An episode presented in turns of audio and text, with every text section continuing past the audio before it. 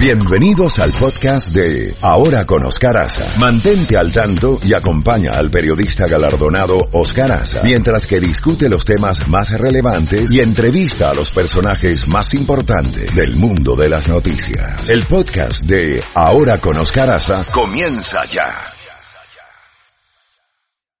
7.30 minutos. Bueno, Jacobo, sigue lloviendo parejo. Hoy comienzan las audiencias a puertas abiertas en el eh, Congreso de los Estados Unidos. Cuéntenos con la lista y los apuntes kilométricos, extensos, cuantiosos y jugosos que usted trae en la mañana de hoy. Gracias, señor, por esa entrada, por hacerlo así. Me siento como en la edad media del mundo cuando los escribanos escribían todo a mano, todo a mano pues así me siento hoy con todas las cosas que yo me escribo, mis papelitos, como les llamo yo, de temas a tratar, y creo que no alcanza el papel, Oscar, es increíble lo que está pasando. Cosa curiosa, eh, Donald Trump nunca cede totalmente el escenario y se queda él callado. Mientras hoy se van a llevar a cabo audiencias por primera vez en lo que trata de este periodo, eh, las audiencias sobre determinar si Donald Trump va a ser llevado a juicio político, encontrado culpable por la Cámara de Representantes y luego le tocaría al Senado votar si Trump se queda o se va. Mientras eso ocurre, el presidente Trump recibe hoy en la Casa Blanca la visita del presidente de Turquía, Recep Tayyip Erdogan, con quien han tenido enormes y marcadas diferencias lo va a recibir, van a hablar de muchos temas y posteriormente van a tener una conferencia de prensa conjunta en lo que simultáneamente en el eh, Congreso, en la Cámara de Representantes, se estarán llevando a cabo las primeras audiencias públicas de una cosa que ya lleva siete semanas en que se llevaron a cabo toda una serie de audiencias bajo juramento, pero a puertas cerradas, de las cuales se ha dado a conocer una gran cantidad de declaraciones que dieron personas que pueden sumar 100, 120 o más páginas porque te dan todo completo, la pregunta, la respuesta, quién preguntó, quién contestó y vamos a tener hoy la oportunidad de ver a varias personas que ya rindieron testimonio puertas cerradas. Me estoy refiriendo a George Kent, que es en estos momentos el subsecretario de Estado adjunto para Asuntos Europeos, y también a Bill Taylor, que durante varias décadas estuvo en la Secretaría de Relaciones Exteriores, ejerciendo toda una serie de cargos, incluyendo, él fue embajador de Estados Unidos en Ucrania, se retiró del servicio público, lo volvieron a llamar para que fuese el embajador interino, que en estos momentos es lo que está haciendo en, precisamente en Ucrania. Y estas son las dos audiencias programadas para hoy.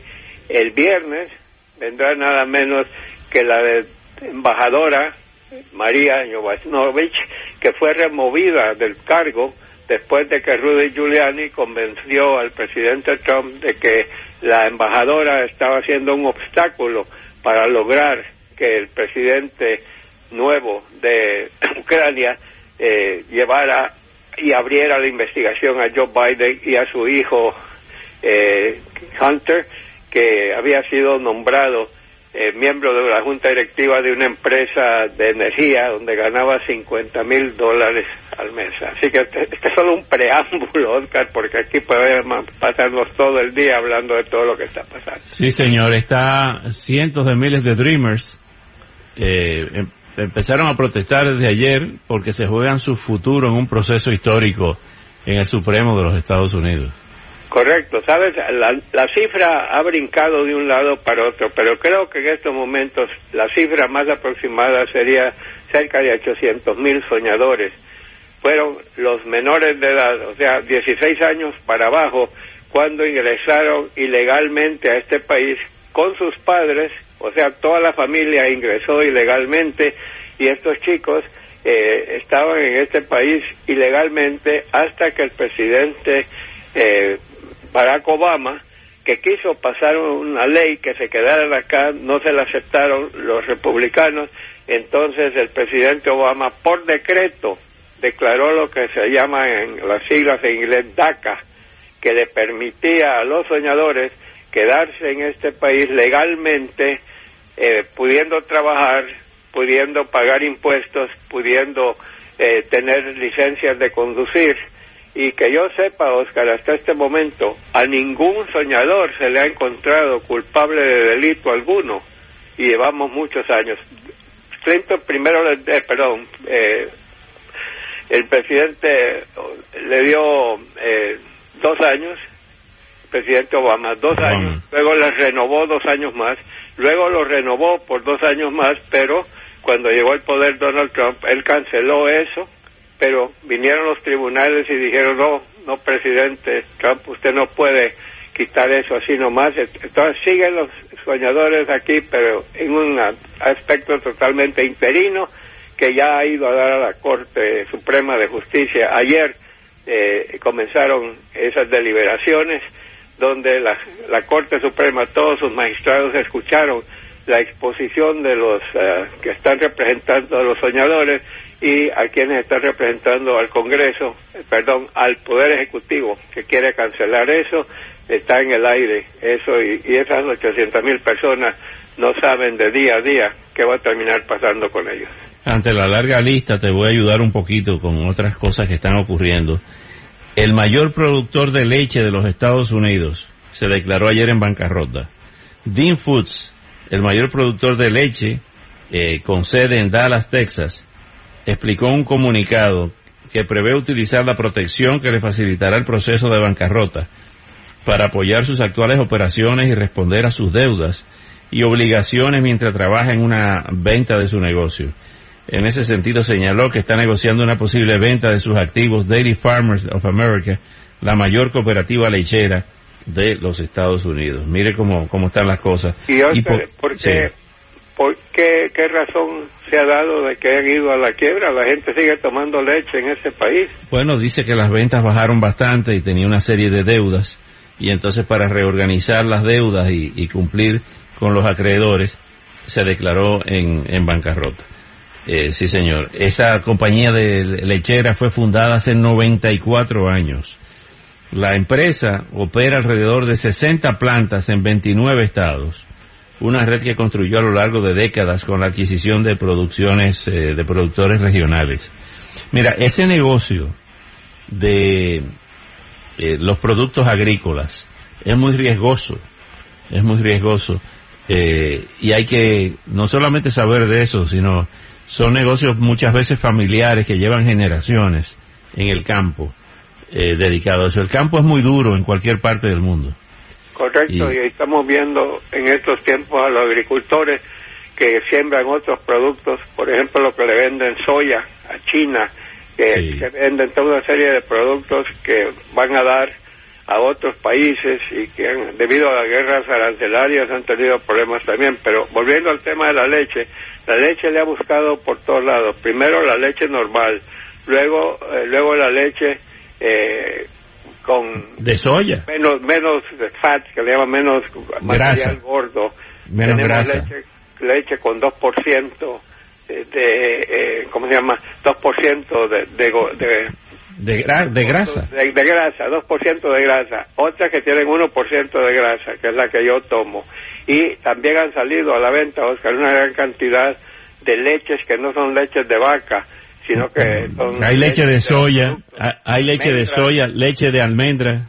Correcto, y esto le está, esto le, le está restando clientes pero yo nunca me podría imaginar que una empresa que lleva 94 años, que es la más grande empresa de leche de este país, que, tenga que declararse en, en, lo que lo que le llaman en este país en una bancarrota interina, ¿no? Tratando de, ver si puede arreglar y luego vender la empresa a quien la quiera comprar, si es que hay alguien que la quiera comprar. así es, mira, otra noticia también importante es lo que ha fallado, eh, una corte dice, la red social Facebook alertó ayer de un fallo que afecta la versión más actualizada del sistema operativo para teléfonos iPhone y que eh, hace que la cámara se active automáticamente sin que el usuario lo autorice cuando éste navega a través de la aplicación móvil. Y por otra parte, hay algo eh, interesantísimo para quienes viajamos. Una corte federal en Boston falló ayer que la revisión sin orden judicial, oigan esto, de teléfonos y computadoras portátiles por parte del gobierno de Estados Unidos a los viajeros internacionales en aeropuertos y otros puertos de entrada al país violan la cuarta enmienda. El fallo se refiere a una demanda presentada por la Unión Americana de Libertades Civiles, eh, ACLU, y la Fundación Electronic Frontier, a nombre de 11 viajeros cuyos smartphones y laptops fueron registrados sin que fueran sospechosos en puertos de entrada de Estados Unidos. Aquí hay que tener mucho cuidado porque te busca un abogado y le hace la vida un yogur a cualquiera. Bueno, es que aquí tenemos en un claro conflicto los que están tratando de evitar que ingresen personas terroristas a este país o que tengan, eh, digo, es un caso legal muy bueno. Vamos a ver qué es lo que falla la Corte, pero lo que tú mencionabas, Oscar, estos nuevos sistemas que hay en muchos hogares, donde tú no tienes que levantarte de la cama para decirle fulana, ¿cómo se llaman que tienen nombres femeninos? que le dice, enciende el televisor. Alexa, Alexa. Alexa, y hay otra, otro nombre también de otra. Y esas parece que tiene la capacidad de tomar la decisión de, estarte grabando todo lo que digas sin que tú sepas que te están grabando. Tú crees que le das orden, hazme esto, abre la puerta, quita la alarma, pero no, no, no, no sabes que ella te sigue grabando y te, puede grabar cosas íntimas, te puede grabar conversaciones que tú crees que estás en tu casa, que es sacrosanta. O sea que la tecnología, Oscar, viene acompañada hoy en día de muchas, de muchas cosas. Y, hemos estado viendo cómo, vaya, digamos, a mí me operaron eh, de la cadera, ok, en los días subsiguientes recibí como 50 mensajes de empresas que tienen que ver, que, que, que si necesito ejercicio, que, que tome esta medicina. Todo el mundo sabía que yo me había operado la cadera, no porque yo les dije, sino que porque en alguna forma logran entrar a los, récords. A los, récords, y, le, digo, ya no hay nada secreto, eso, eso es lo que estamos viendo también. Quería, quería volviendo al tema de las, eh, de las eh, audiencias, Oscar, en este país hay, han habido cuatro casos, este es el cuarto caso. El primer caso fue cuando fue asesinado Abraham Lincoln en abril de 1865. Llega al poder su vicepresidente Andrew Johnson, que uno o dos años después trataron de sacarlo por la vía legislativa. Cámara de Representantes lo encontró culpable, el Senado no lo encontró culpable y siguió en la presidencia. Ese fue el primer caso, 1867. Después, casi 100 años después, 1974, es que Richard Nixon renuncia a la presidencia porque sabía, ya se lo habían dicho sus mismos republicanos, que lo iban a sacar, que tenían los votos suficientes para sacarlo y que los republicanos mismos, su propio partido, estaba apoyando que él saliera del poder por haberle mentido al Congreso de los Estados Unidos y obstrucción de justicia. Quien fue a comunicarle, quien fue a comunicarle la decisión y le sugirió que renunciara fue el senador Barry Goldwater. Que fue candidato presidencial, era de Arizona, era considerado, le decían Mr. Conservative, puesto que después ocupó Ronald Reagan. Eh, sí, eh, te digo, hemos tenido personeros, pero en aquel entonces la política era una cosa y la justicia y el país era otra. Hoy en día nunca pasaría, en primer lugar, hoy en día ni le hubiera hecho moscas, ahí estaría Richard Nixon todavía en la presidencia. eh, luego viene el caso de Bill Clinton en 1998, si no me equivoco, donde es traído a la justicia por haberle mentido al Congreso, se encuentra culpable en la Cámara de Representantes, pasa al Senado y ahí no, le, no lo encontraron culpable y salió ileso. Y ahora tenemos a Donald Trump. En resumidas cuentas, hasta el momento jamás se ha sacado a un presidente por el Congreso eh, mediante votación del Senado. O sea, Nixon hubiera sido el primero, pero él renunció, así que nunca nunca pasó ni por la Cámara de Representantes ni por el Senado. Esta es. apenas la cuarta vez que esto se está llevando a cabo. Y estaba viendo en mi papelito, que hoy es papelote, apunte.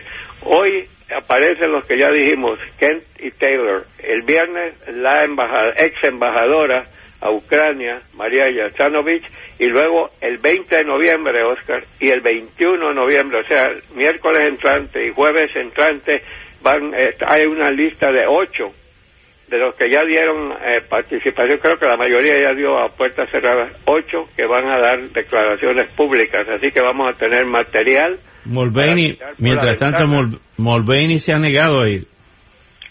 Sí, esa ha sido otra otra cosa, que varios se han negado a presentarse, a pesar que la ley le da el poder al Congreso, así que veremos ahí a los tribunales qué es lo que va eh, terminar ocurriendo por todo eso, pero no, pero no cabe duda eh, hay una encuesta hoy, Oscar, encuesta Washington Post y la cadena, el diario Washington Post y la cadena ABC. 49% está de acuerdo que se juzgue y se saque del poder a Donald Trump. 49%. 47% dice que no. Ahí tienes un empate técnico. El país sigue partido a la mitad.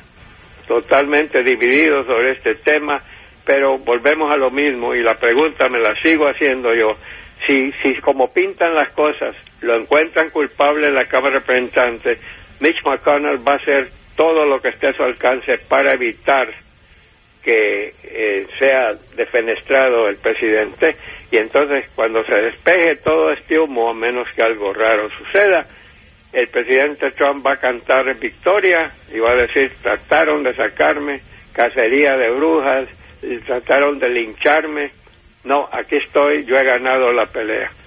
Eso es lo que vamos a ver que cómo va a afectar las elecciones presidenciales.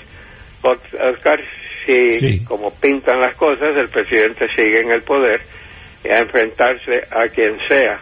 Y esta otra noticia, Oscar, acabo de ver una encuesta, no me fijé porque estoy haciendo 20 cosas a la vez. Iowa, ¿quién va en primer lugar? Pete Buttigieg, 22%. Segundo lugar, Joe Biden, 21%. Tercer lugar, Elizabeth Warren, 19%. Y Sanders, Bernie, con 13%. Así que hablemos de los primeros tres. Por primera vez, Buttigieg va arriba. Y hay mucha gente, Oscar, no sé si tú lo has percibido también, que tú hablas de ellos y dicen, sí, me cae re bien, está preparadísimo y todo, y luego, pero, es el pero lo único que está deteniendo a Buttigieg el, hecho de que es homosexual, está casado, eh, si él gana la presidencia, ¿cómo se le va a decir? No va a ser la primera dama, va a ser el primer caballero. Pero sea como sea, es increíble lo que este muchacho, él, solo tiene 37 años, es sumamente joven, eh, sirvió en las Fuerzas Armadas, se graduó de Harvard, llena todas las casillas.